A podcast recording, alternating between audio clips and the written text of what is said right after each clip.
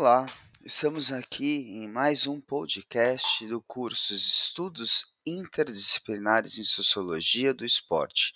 Eu sou o professor Marco Bettini, da Universidade de São Paulo, e hoje vamos trabalhar com o tema Esporte como um fenômeno sociocultural.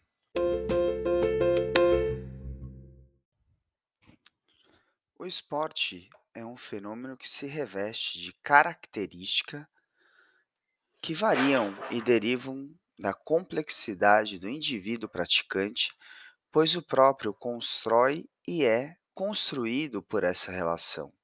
Ou seja, o indivíduo interfere na formação e execução da prática esportiva, e a prática exerce influência sobre a formação do sujeito, através da transmissão de valores morais, possibilidade de relacionamento e até de adaptações físicas.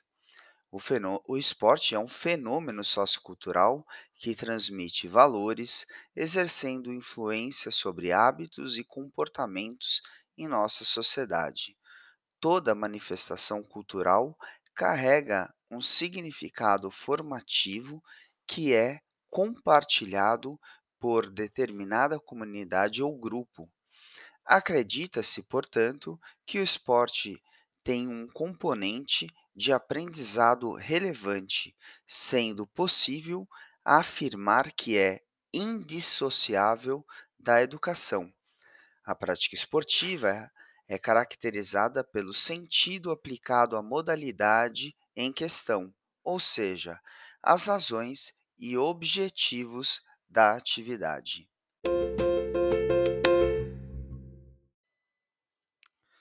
Como discutido no episódio 41, vamos aprofundar os valores do esporte de alto rendimento de um lado e, de outro lado, o esporte de lazer, que pode ser praticado com as mesmas regras do alto rendimento ou adaptado às necessidades dos praticantes, que dominamos aqui de ressignificado.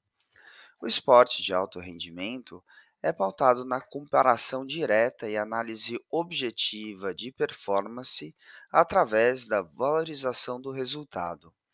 Tais características apontam para uma prática voltada à constante busca pela melhora de performance atlética e competitiva, exigindo grande dedicação dos praticantes e condições estruturais e materiais de treinamento o que indica um ambiente profissional. Já o esporte como atividade de lazer, ele não é homogêneo e se caracteriza pelo não profissionalismo. Nesse espaço, encontramos práticas que derivam do alto rendimento, quanto outras que divergem com relação ao sentido das ações. Essas práticas ampliam-se de maneira diversa, exprimindo os valores dominantes do esporte profissional ou a reconstrução da modalidade através da vontade dos praticantes. Apresentam duas maneiras de manifestar-se, com normas do alto rendimento e esporte ressignificado. Na primeira, o esporte segue as regras e formas e normalmente ocorre em ambientes formatados para tais práticas, muito parecidas com alto rendimento. Utiliza materiais similares, uh, representado em competições, usa árbitros, acaba por performa usar performances atléticas, embora fora do ambiente profissional como campeonatos em clubes amadores com regras padronizadas e muitas vezes até controlado por órgãos reguladores visando determinar quem venceu o campeonato ou a partida e objetiva comparação de performance. A título de exemplo, a Paralimpíada Olimpíada, que é um primeiro mo momento podemos pensar na inclusão ou na forma ressignificada de lazer, na verdade, é um conjunto de modalidades de alto rendimento e de esporte profissional.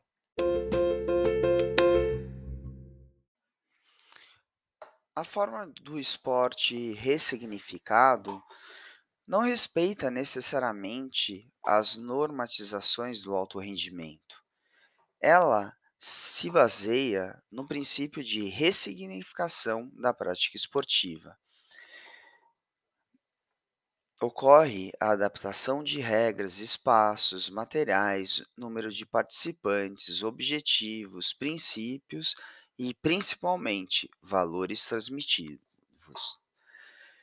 Visa a inclusão, participação efetiva dos praticantes interessados. Por exemplo, a adaptação com idosos ou crianças e, e bebês, ou mesmo praticantes de várias idades, famílias. Ah, é necessário que as pessoas estejam com vontade de participar da modalidade e o professor de educação física, o profissional de educação física, adapte as regras ao grupo social. Aqui estão incluídas todas as modalidades para pessoas, inclusive com necessidades especiais, para participarem de jogos na ideia de inclusão e cooperação. Nesse tipo de jogos, podemos incluir na mesma atividade pessoas com necessidades especiais e pessoas ah, com não com necessidades especiais. Então, no jogo de lazer com base nas regras de alto rendimento, as regras são físicas e padronizadas e valorizam o jogo e não o jogador. Impõe uma lógica que determina condi hã, condutas e atos motrizes. É um processo de reprodução do esporte de alto rendimento, mesmo no ambiente de lazer. E, logicamente, aqueles mais adaptados ao jogo e mais aptos e fortes, hã, têm privilégios, porque é voltado à comparação e performance. Quando influencia, eh eh, ou a atividade é influenciada por trás por tais determinações, a prática esportiva, mesmo no espa no espaço de lazer, transmite o mesmo valor os mesmos valores do ambiente profissional, sem contudo reproduzir a relação de trabalho que existe no esporte de alto rendimento. Mas existe o uso de técnicas científicas, de materiais e até, hã, usos de elementos que melhora o ambiente do o desempenho do praticante. Já no no nas atividades esportivas de lazer ressignificado, o objetivo não é exclusivamente a vitória, mas a realização da prática em si, e a vivência que ela proporciona ao grupo. Isso permite ao praticante, no coletivo, determinar as regras e as normas a serem cumpridas, inclusive o tempo de prática e os e e os interesses e a possibilidade do grupo. Um dia pode ser de um jeito, de outro, dependendo de quem vai participar, pode mudar. Essa mudança de sentido torna possível a alteração de regras e padrões próprios do esporte de alto rendimento, mas é o esporte de alto rendimento que espelha, mesmo assim, as adaptações. Esse modelo visa a pessoa participar da prática esportiva e torna atraente e integrativa. Assim, a competição continua presente, visto que é algo inerente ao esporte, porém ela não constitui necessariamente o ponto central da atividade. É importante falarmos da competição do esporte de lazer ressignificado. Ela ocorre porque é algo inerente ao esporte. Pode ser por meio de uma tarefa realizada pelos participantes, a superação pessoal de marcas anteriores ou um meio de motivação para a atividade. A competição no contexto ressignificado independe da forma como se apresente, insere-se dentro de um consenso pré-estabelecido entre os praticantes e torna-se um fator da prática.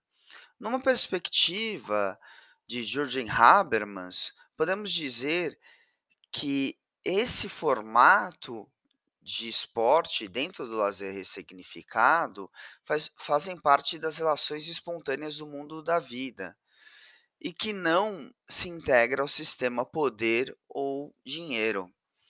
O lazer ressignificado implica uma mudança do sentido da prática.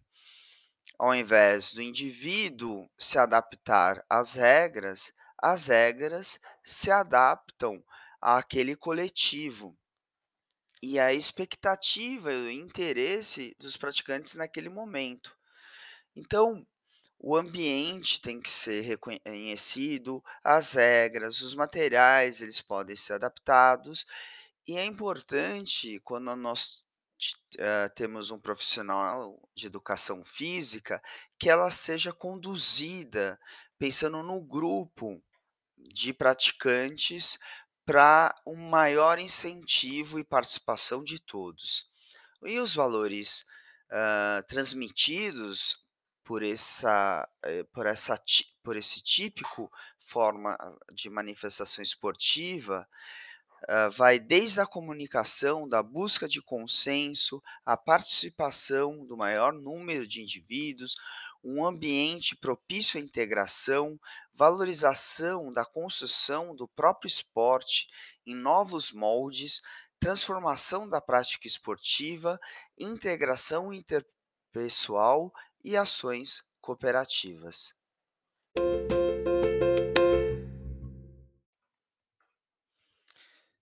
São as razões para práticas e as atitudes dos participantes que proporcionam a ressignificação. Sem uma vontade coletiva inicial e uma busca de consenso e diálogo, não acontece a prática ressignificada porque a simples alteração de regras não se faz suficiente. É, é preciso que o sujeito e as pessoas queiram ressignificar a modalidade, queiram participar de maneira prazerosa. E isso só é possível uh, que os indivíduos, as pessoas, passe por uma reflexão sobre os fins da modalidade e acreditam e acreditem mais sobre os meios da atividade esportiva, um meio para o prazer, para alegria, para diversão.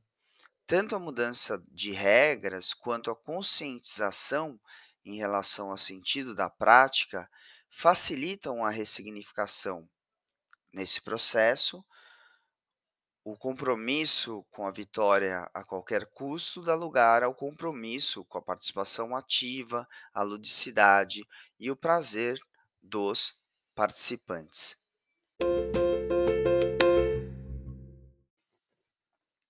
Neste podcast, temos os seguintes conceitos-chave: análise do esporte de alto rendimento esporte como atividade de lazer e o esporte ressignificado.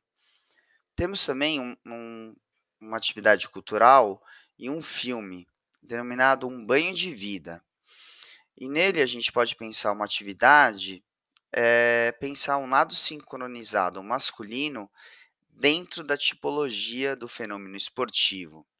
O campeonato que os homens participam nesse filme estariam em qual contexto esportivo.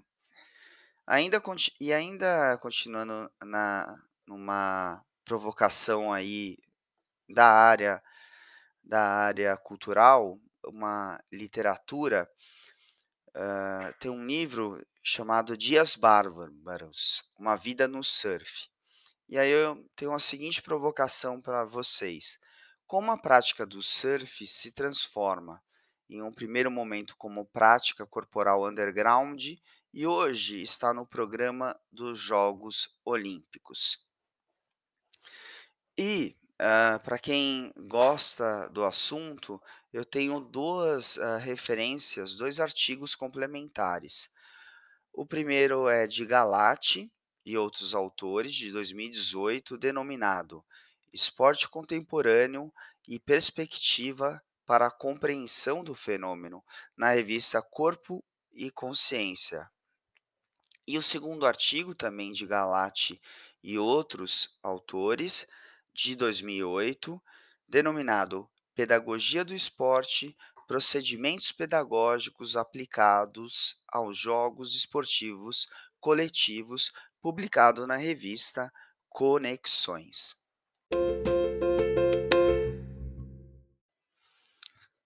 Chegamos ao fim de mais um podcast do curso Estudos Interdisciplinares em Sociologia do Esporte e hoje trabalhamos com a ideia do esporte como fenômeno sociocultural. Eu sou o professor Marco Bettini, da Universidade de São Paulo, e nos vemos no próximo podcast. Até lá!